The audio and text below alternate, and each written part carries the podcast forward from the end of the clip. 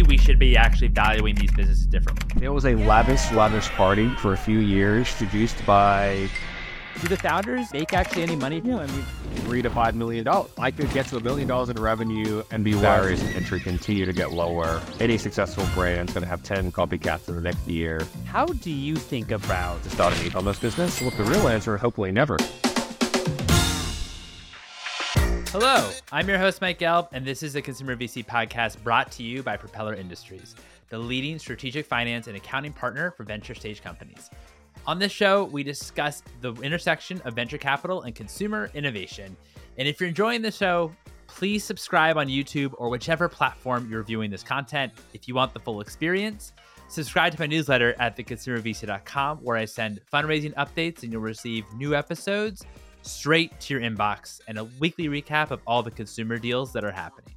All content and episodes are for informational and entertainment purposes only. It is not investment advice. Our guest today is Fan Bi, who is the founder and CEO of Hedgehog. Hedgehog buys 3 million to $15 million revenue brands that have been built over five plus years and are not yet profitable and typically VC backed. Some of the brands include Rockets of Awesome, Felix Gray, The Reset, and Baboon to the Moon. Fan also founded Blank Label, which is a formal men's apparel brand. We discussed his introduction to entrepreneurship and what he thought was compelling about men's fashion and starting a men's fashion brand, what multiples were used for early digitally native brands and how that's evolved and changed, why he started Hedgehog, and the types of opportunities he saw when he was seeing the change in how brands were being perceived by venture capital. And we also talked about margin, EBITDA. Is this a period of growth? How he's thinking about this this current period of time when it comes to his own brands what are some of the white spaces he's looking at, and as well as categories he's finding attractive when he thinks about buying brands, and much, much, much more. This was a wonderful conversation. Thank you so much, Fan, for coming on. Without further ado, here's Fan.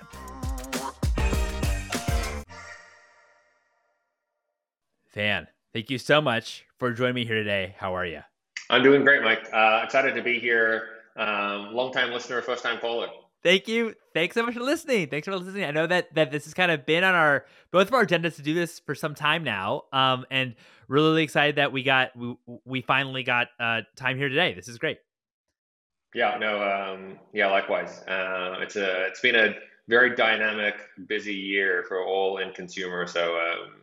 Um. But yeah, excited to be here today yeah, this is a really interesting kind of point in the market for um, for a consumer. But um, before we kind of get into that, um, I want to sort of I want to talk a little bit about men's fashion and and and your kind of first foray into building brands and um, and kind of specifically focusing on men's fashion, which of course uh, starting a blank label more than um, ten years ago. Um, why talk to me a little bit about wh- how that came about and why you also like picked that category to uh, initially. Yeah, sure. Um, you know, it's uh, when I started Blank Label, I wanted to be Andy Dunn, um, and um, I was like, here's a great looking, well educated, beautiful head of hair, um, starting a business in a category that I could be a customer of. Um, what a great role model. And, and I still think that today, by the way. Um, and um, but yeah, in terms of men's fashion, it was just like it was a it was a pain point that um, I could understand myself. Like um, wore um, so yeah, had had a custom men's clothing business. Um, I I bought custom clothes. We wanted to make it more accessible with the internet. Um, instead of this, what traditionally was a more stodgy, had to go to a men's shop, kind of felt intimidating. And um, so yeah, that, that, that was our first business. And what Andy and Bonobos had also shown was that um, you could build a, a business with large enterprise value and specifically get a software like or technology like revenue multiple. Uh, and I thought, this sounds great. Uh, I could get to a million dollars in revenue and be worth three to five million dollars. Um, and um, from tier one VCs, from the smartest people in the world. Um, and and I think you know we can take this all the way to the end, which is like I was one of a thousand or 10,000 or maybe a million ships that got set sail. I think Bonobos was founded in 2007, 2008. And for the following five, 10, maybe 15 years, this idea that you could um, be a smart person with a relatively easy, which isn't to downplay um, Bonobo's product, but you know, um, not it's definitely not rocket science and it's not um, heavy, heavy IP. A, a smart person could launch a product, raise money from the smartest people in the world at revenue multiples, um, and experience a nine-figure outcome, which Bonobo successfully did. You know, over three times revenue to Walmart, losing tens of millions of dollars a year, um, and uh, what an incredible and inspiring story. That's what that was the path that I thought I was on. That I could build this uh, men's clothing business, something that I could be a customer of myself, um, that and, and, I would be able to exit for a revenue multiple. Uh, and we can cut to the chase and tell you that ultimately that didn't happen. Well, when when did you kind of feel, and you know, I think when VCs, I think I want to say, and we talk about this a lot, but you know, when when kind of VCs were underwriting, um, as you said, um, in the kind of the early early 2010s, late 2000s, maybe like mid mid 2010s as well, that they were kind of viewing um, these types of businesses like the the D2C brand business, meaning like that that was like the original channel as software businesses, even though it wasn't software businesses, these are ultimately inventory based businesses, right? Um, and should be valued like inventory based businesses. It's just a new channel, but I think we got caught up with like the distribution and like the the the, the thinking that the distribution was a thing when it's like okay these are still product led businesses these aren't you know software businesses when in your mind did it kind of switch for you from like that because it seemed like from the beginning like seeing what bonobos had done and seeing that you know maybe other brands as well were kind of were kind of being thought of as like software businesses and kind of being being also invested from like very tech heavy um, or software focused, you know, VCs. When did that kind of shift for you and, and you kind of start feeling that kind of shift that, wait, this is not, this is actually not, maybe we should be actually valuing these businesses differently?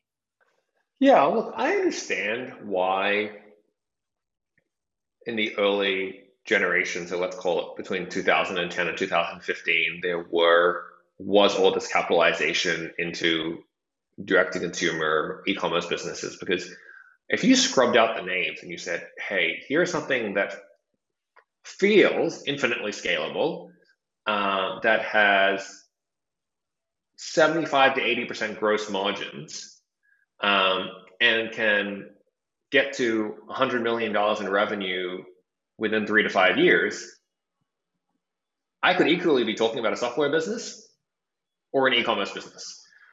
And ultimately like the nuance is what makes those two things really really different. Um, but all of those kind of facts could still be true.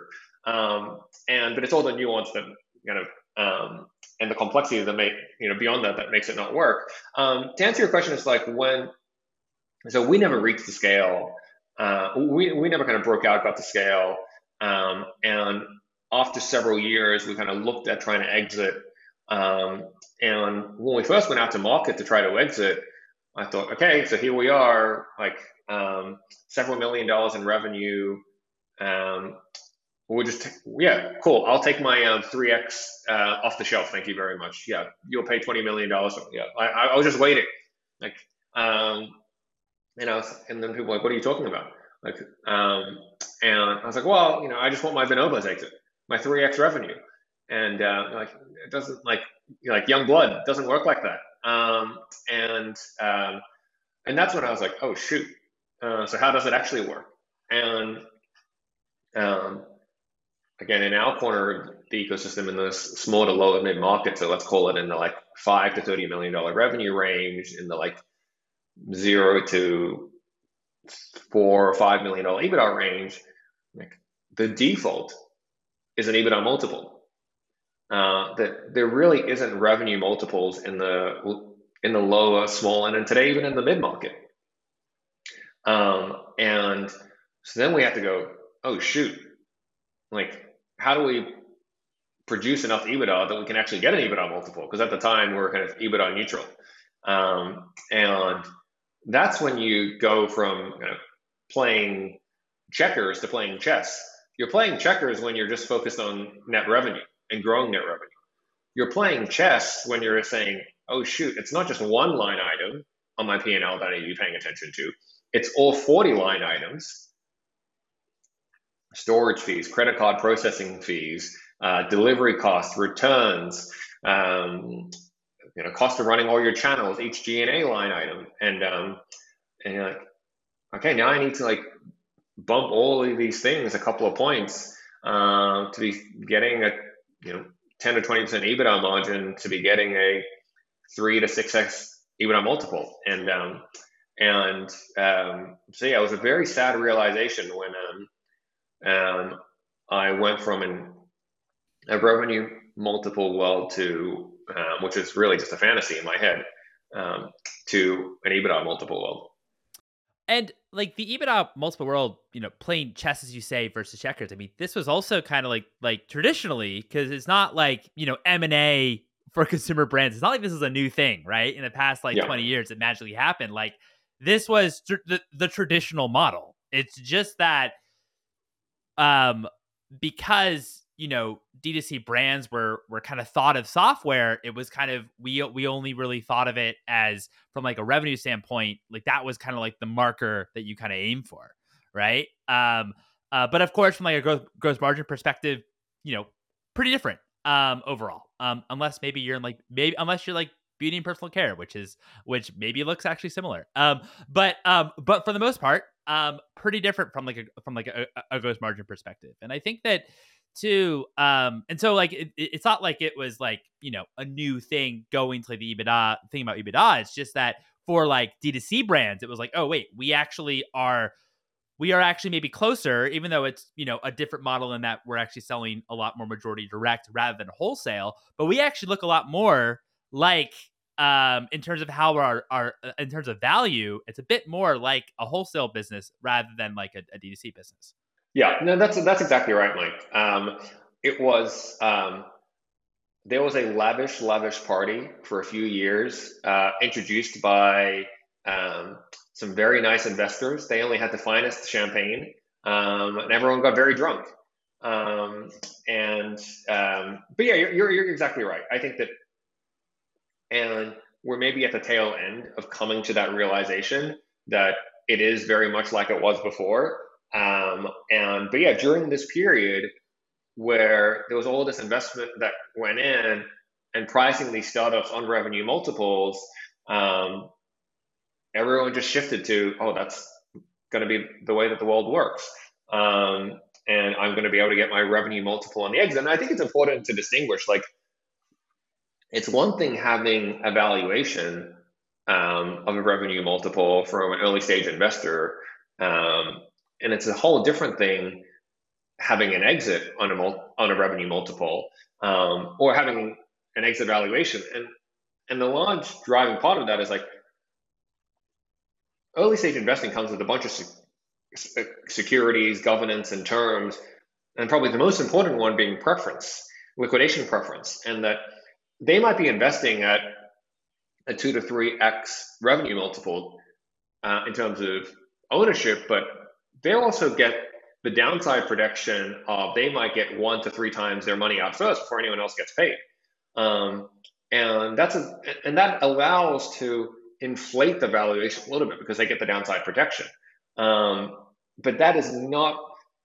It's almost apples to oranges versus what your actual exit valuation yeah, and I think and I think I mean that's a great point. And I think too, you know, I think sometimes if you're a founder, um, you might get, you know, excited that okay, hey, um, we um, we got maybe less dilution or we have we we raise we're, we're when we think about what to negotiate on the term sheet oh we're going to negotiate and have our have our valuation be sky high right but really like that's really that's not you know it, it, it might not be reality uh, to your point when you actually do exit it might be it might be lower than that it might uh, it, it, it might be roughly that and maybe you've actually you know achieved a lot more success when it comes to revenue and maybe maybe even even ebitda.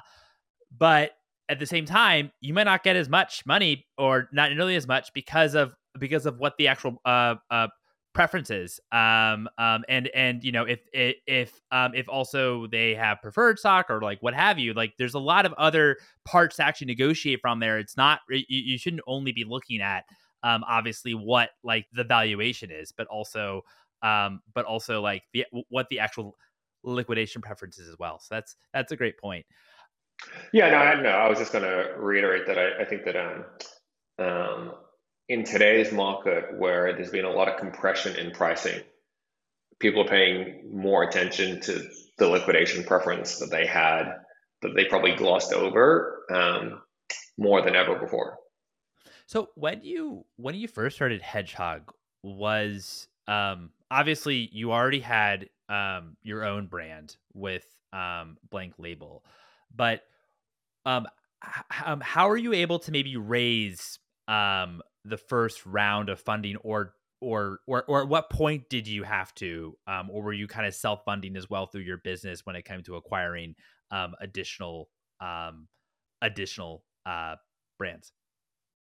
Yeah we raised money pretty early on in hedgehog's life. Um, I, as you said we already had some a couple of brands in the portfolio so there was, there was something there was something there already. And then uh, ultimately our investors believed in the strategy that you know, we could go and acquire more brands, produce EBITDA from turning those brands around, um, and um, and grow, grow this platform. Um, we've raised money a couple of times, um, a couple of times on equity, a couple of times on credit, um, and um, but yeah, we're kind of being we're capitalized pretty early on in the hedgehog journey. And and in terms of like targeting you know brands. Um i know that you know your your website and, and, and i think we talked to, to, talked a bit about more um uh talked this uh talked previously about this and also i've heard you talk about other this on other podcast but this kind of messy middle where um maybe it's uh the company's venture backed it's um understood that it's not really going to receive like venture type returns. Um uh but um can you talk to me a little bit about the actual what how you identify what quality brands are in terms of what the actual range is? I'll comment on that question in two different ways. So I think that there's two components to it. One, which is, yeah, I think the messy middle is really, really tough. If you've raised money, which almost certainly means you have liquidation preference, um, it's and coupled with almost every brand that we see has some credit profile, just the proliferation of credit in the last couple of years. So you've got the way the capital stack sits of you've got the lender who's the most senior, you've got the preferred, and then you've got the founders or common below that. And the way that prices compress so much, um, there's it's questionable as to who gets value. Like obviously, again, the lender being first, um, and so that becomes a really tough space. We have a lot of founders that are working on their businesses for often several years that are now all of a sudden saying like, I might be out of the money here. I could get an exit, but the exit, just the way the prices are working, are happening at a point that like I don't want to see anything from this, uh, and we're seeing that a lot, uh, and that's a really tough tough spot to be in. Um, in terms of like what we look for in a quality business or what we think is a quality business, I think um, there are a few major components. One, which is gross margin profile at the top of the P&L. Like it's um, actually I'll, I'll, start even beyond uh, above that, which is like revenue quality. Like, is there anything sticky about the revenue? Uh, I mean, that's the great thing about software businesses and why software businesses are, are at a revenue multiple and at a 10x revenue multiple is because it's revenue quality is really, really, really high. Like that is, it's like uh, a great software business their revenue is like an investment grade bond. Like people aren't churning from that. Uh, you are going to get paid. Um, for a consumer discretionary e-commerce business, really volatile. So, like, is there any revenue qualities that's through subscription, repeat? Um, be, beyond that, we're looking at like product margin and then like less cost of delivery. So, what we think about as true gross margin, like we really need true gross margin. Again, net of cost of delivery, to be north of 50 points. That probably means that you've got product margins landed of north of 70 points. And most businesses we see, and we've seen hundreds of P&Ls, do not have that. They started because a part of the original D2C promise was you would get you'd go direct to consumer and you'd cut out the middleman and you'd kind of target 50% product margins. The problem is the 50% landed product margins actually gets you around 30%, maybe even 25% gross margins when you include credit card processing fees, returns, receiving costs, freight costs, storage, um, and um, and a 25% gross margin business is almost impossible to make work in e-commerce. So gross margins is really important, um, and then it's kind of operational complexity. We see a lot of subscale businesses um, that are running lots of channels. And I know that omni-channel is the buzzword of 2022, 23, probably the buzzword of 24 in e-commerce. We actually think that um, that's really risky. And we actually, um, like the more channels for us in often case, um, the worse the the acquisition opportunity is because um, that just requires a lot of brain power, a lot of heads, and a lot of marketing support to run. We see five million dollar revenue businesses that are on their com, running Amazon, running marketplace, um, running retail, running international, and it's um, that gets very expensive. Um, all else being equal, would much rather that business having doing the same velocity just in .com and then leaving the others as upside once you've got more scale. Um, so there's some of the attributes that we look for. This episode is brought to you by Propeller Industries. If you run a high growth business and you're focused on profitability, extending your runway, and improving your operational efficiency, you probably need a finance and accounting whiz that will grow with you.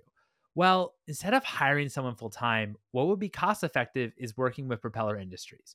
Propeller Industries is a leading strategic finance and accounting partner for venture stage companies and has partnered with over a thousand startups and high growth businesses across consumer products, consumer tech, and enterprise. Some of the brands that they've worked with are Liquid Death, Olipop, Hims, Farmer's Dog, Away, MoviePass, and Giphy.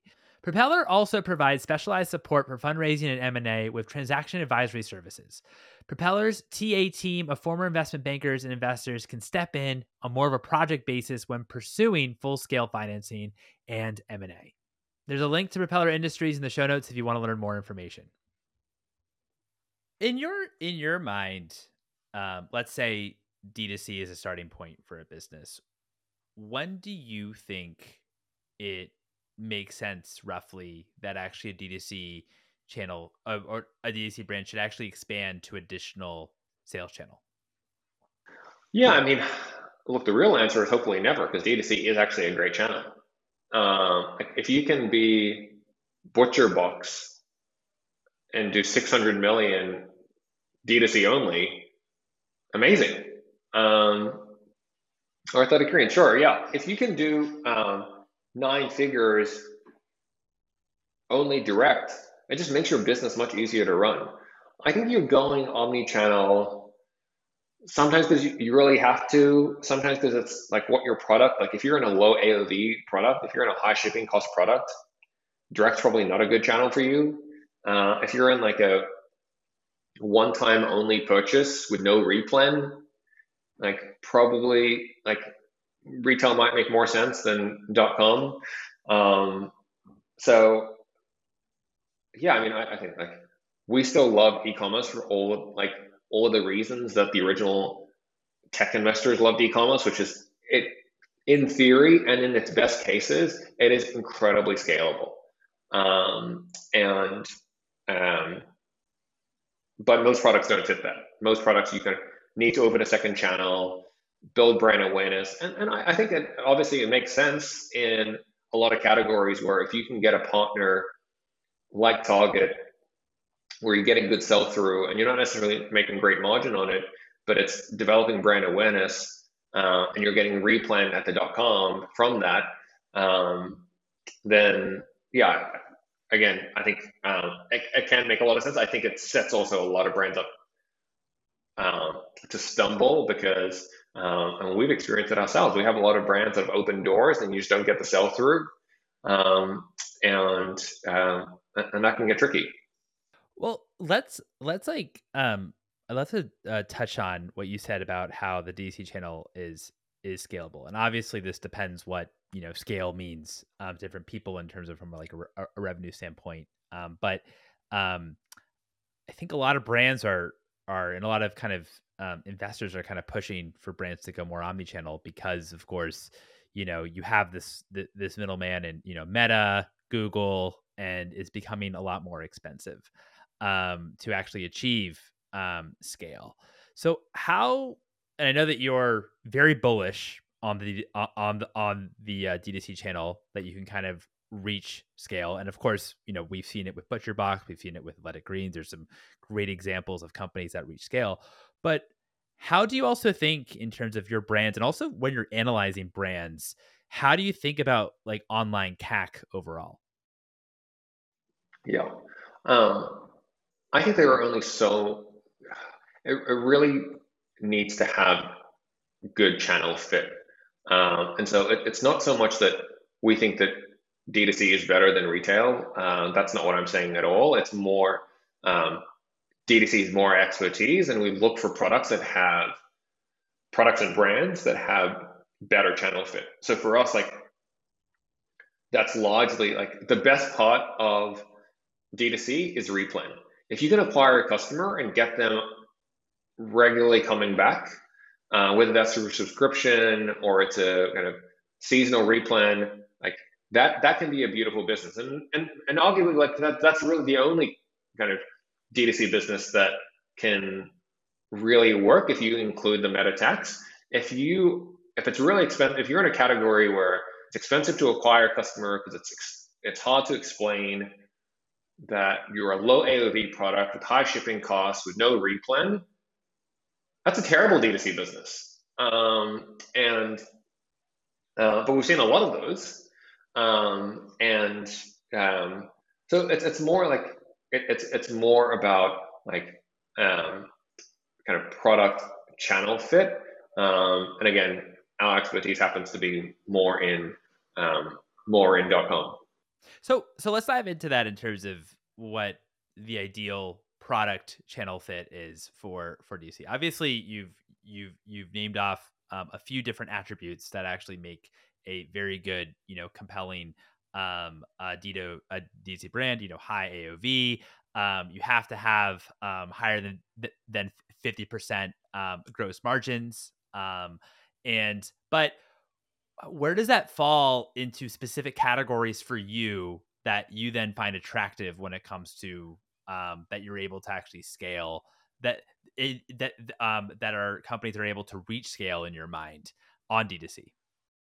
Yeah, I mean, I think um, return and replen or you know re- repeat orders, replenishment orders um, is really where the magic of D2C um, is, and um, and so what are the categories we see that?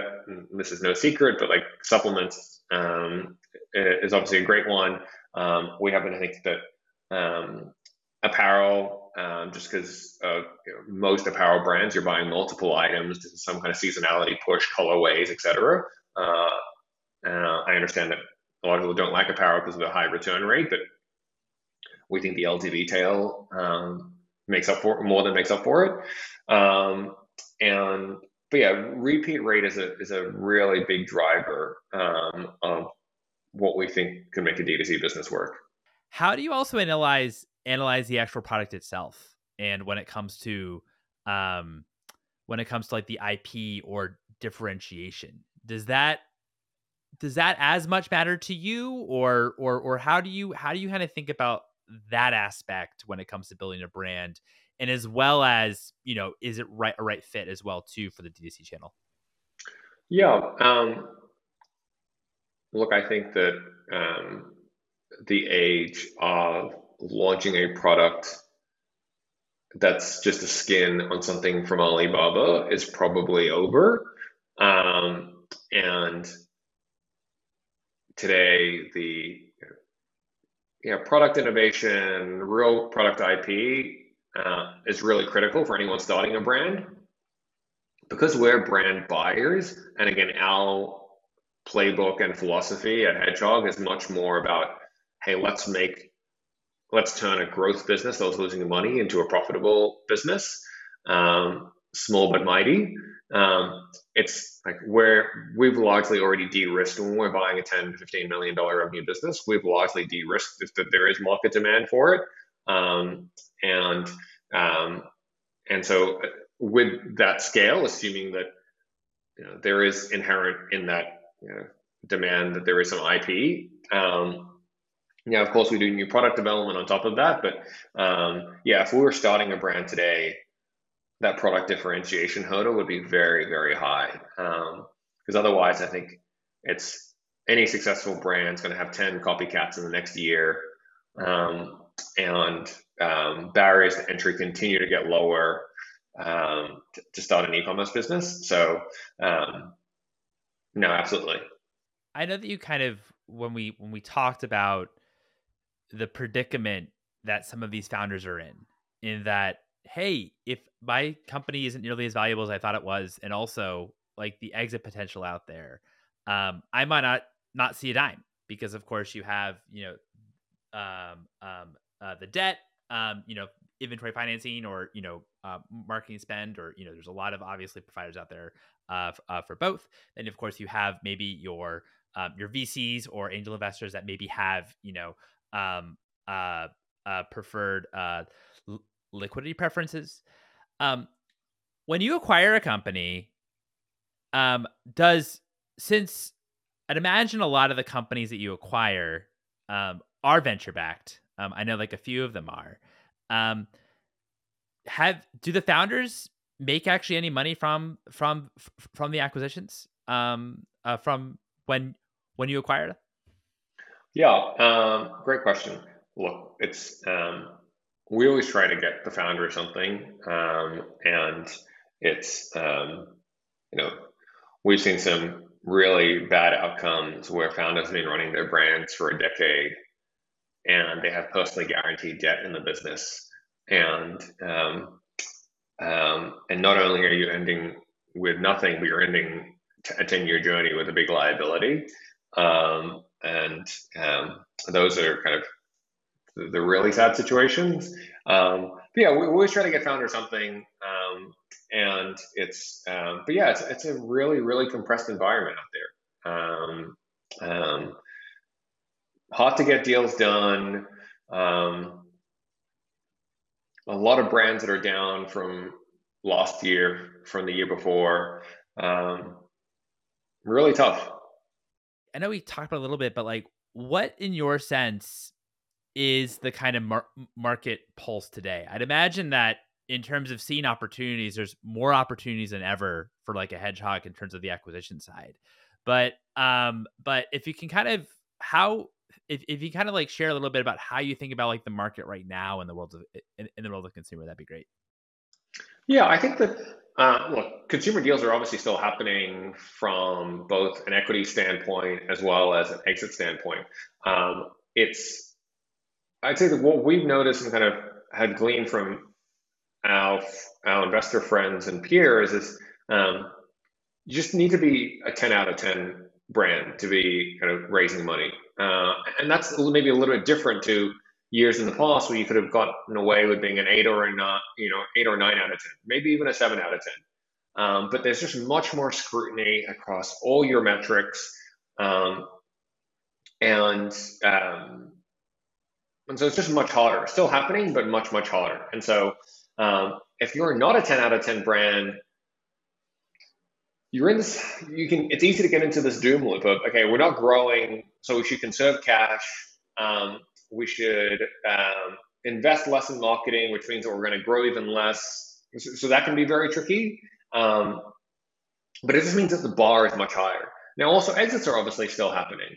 Um, and online commerce is still growing. Um, and there are still the standout standout outcomes where positive um, top line growth, positive EBITDA growth, Um, and sometimes you also just catch lightning in a bottle, um, where there's just great product market fit um, and still strategic transactions happening. Um, but again, I think that we're not going to get the. It'll be a long time before we see the Dollar Shave Club bonobos exits of three to five times revenue multiples of EBITDA losing businesses. Uh, I think transactions today are much more.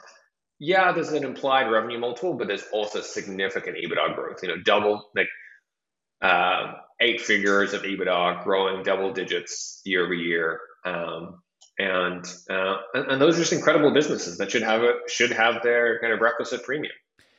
Do you do you think that there's a lot of kind of chatter, um, and I like your kind of um, your example of okay, we don't maybe don't have um, as as much capital on, um, on hand as we did because we can't maybe we're not a, a ten out of ten brand, so we need need need to maybe cut marketing spend. Um, and, and and I guess the goal ultimately then in that kind of realm, if you're if you're kind of not growing at, at, at, a pace you're kind of cutting spend it's it's more like a destined to like become profitable and there's of course a lot of chatter around profitability and trying to become profitable and what have you but is that do you think that advice really are is for the brands that aren't 10 out of 10 the, the brands that actually aren't able to that aren't like um aren't able to raise capital? Is that only advice for for those brands or is that advice as well for like the 10 out of 10 brands?